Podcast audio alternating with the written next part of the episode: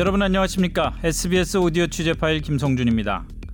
법원의 시간이 가고 검찰의 시간이 다가오고 있다. 개혁의 시기에 대한 얘기입니다. 재판 거래 의혹에 대한 수사가 마무리돼 가면서 이제 검찰 개혁이 시작될 때라는 뜻입니다. 검찰은 벌써 들썩이고 있습니다. 정부의 검경 수사권 조정안에 대검이 반대 의견을 냈습니다.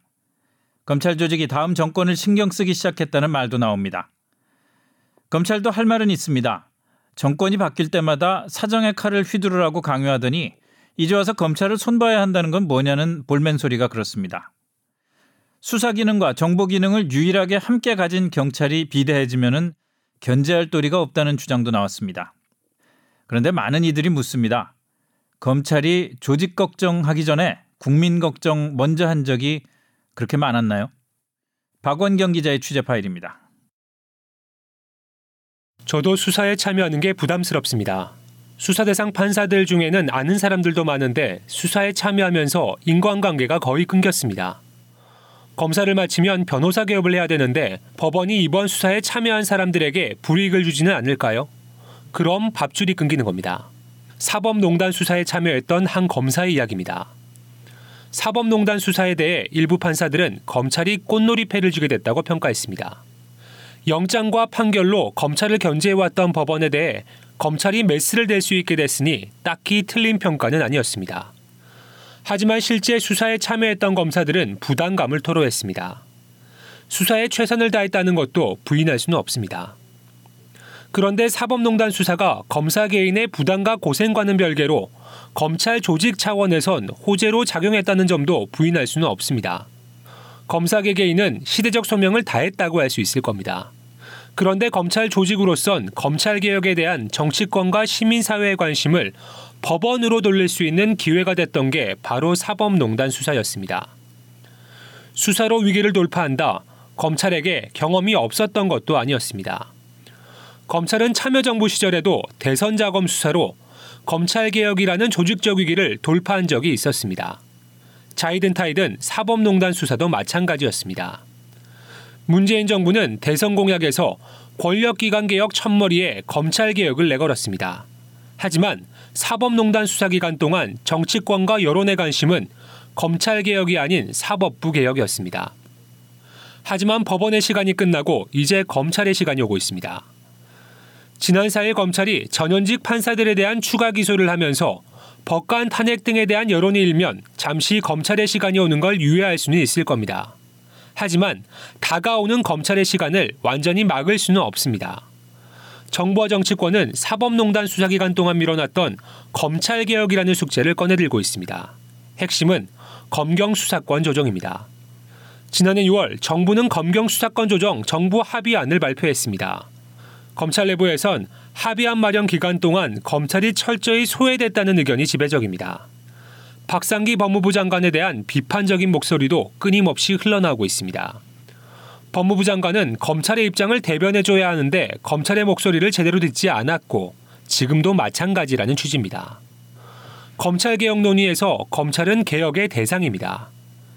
수사권과 기소권을 양손에 쥐고 무소불위의 권한을 휘둘러온 검찰의 권한을 어떻게 줄일지가 수사권 조정 논의의 핵심입니다.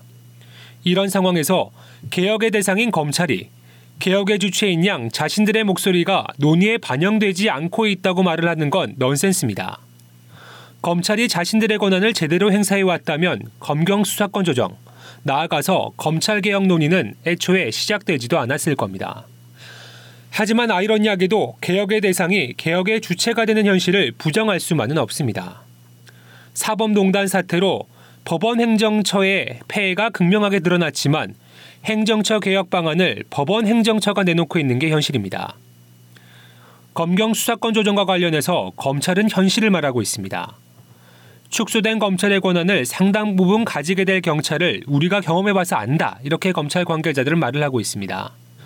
경찰이 완전한 1차적 수사권을 가지게 될 경우 통제받지 않는 경찰의 권한 행사로 피해를 보는 것은 국민이 될 것이라는 엄포도 나 들려오고 있습니다. 수사 기능과 정보 기능을 같이 가지고 있는 건 한국 경찰밖에 없다며 수사 경찰과 정보 경찰의 분리가 이루어지지 않는다면 수사권 조정을 받아들일 수 없다는 이야기도 나오고 있습니다. 당유론적으로는 옳은 이야기입니다. 문제는 시점이 적절하지 않고 발화자가 바로 검찰이라는 겁니다. 수사 기능과 정보 기능을 한데 가지고 있는 경찰의 문제점을 검찰은 왜 자신들의 권한이 축소될 위기인 지금에서야 제기하는 걸까요? 경찰을 통제해왔던 그동안의 검찰은 국민에게 피해를 끼치지는 않았을까요? 거학척결이라는 구호에 매몰돼서 소학척결은 뒷전으로 내몰면서 국민의 눈물을 닦아주지 않았던 것은 검찰이 아닌가요? 이런 질문에 대해 검찰은 당당할 수 없을 겁니다. 검찰 관계자 중에선 퇴직 후에 변호사를 할 수 있는 법률가인 검사는 퇴직 후에 마땅히 할 것이 없는 경찰에 비해 외풍에 잘 흔들리지 않는다는 이야기도 합니다. 검찰은 경찰과 다르다는 건데 이는 근거 없는 자신감에 가깝습니다. 지금껏 수사 외압에 검사직을 던지고 나간 검사가 몇 명이나 될까요? 지금까지의 검찰 역사는 외풍에 흔들리지 않는 검찰의 모습을 보여줬을까요? 이에 대한 답은 검찰 스스로가 더 잘 알고 있을 겁니다. 검찰 개혁을 위해선 그리고 검찰의 권한을 축소하기 위해선 검찰의 존재감 또한 축소되어야 합니다. 검찰의 존재감이 부각될수록 검찰 개혁 논의는 동력을 잃을 수밖에 없습니다. 과거에 그리고 최근에 검찰이 수사로 위기를 돌파하거나 유예할 수 있었던 건 수사를 통해서 검찰의 존재감이 부각된 결과입니다. 정부와 청와대는 검찰 개혁을 말하고 있습니다. 하지만 행동은 반대로 가고 있습니다. 정치적으로 해결해야 할 문제, 논의의 장에서 해결해야 할 문제를 검찰로 가져가면서 검찰의 존재감을 부각시키고 있는 게 바로 정부와 청와대입니다. 논쟁을 통해 정리해야 할 문제를 수사를 통해서 그것도 굳이 경찰이 아닌 검찰의 문을 두드리며 정리하려 하고 있는 겁니다. 신재민 전 사무관의 폭로에 대한 기재부의 고발, 김태우 전 수사관의 폭로에 대한 청와대의 검찰 고발이 그것입니다. 말로는 검찰 개혁을 바란다지만 정치적으로 해결해야 할 문제까지 검찰 수사에서 답을 찾으려는 이런 모습들. 역시 믿을 건 검찰밖에 없다. 우리가 문제 해결에 키를 쥐고 있다.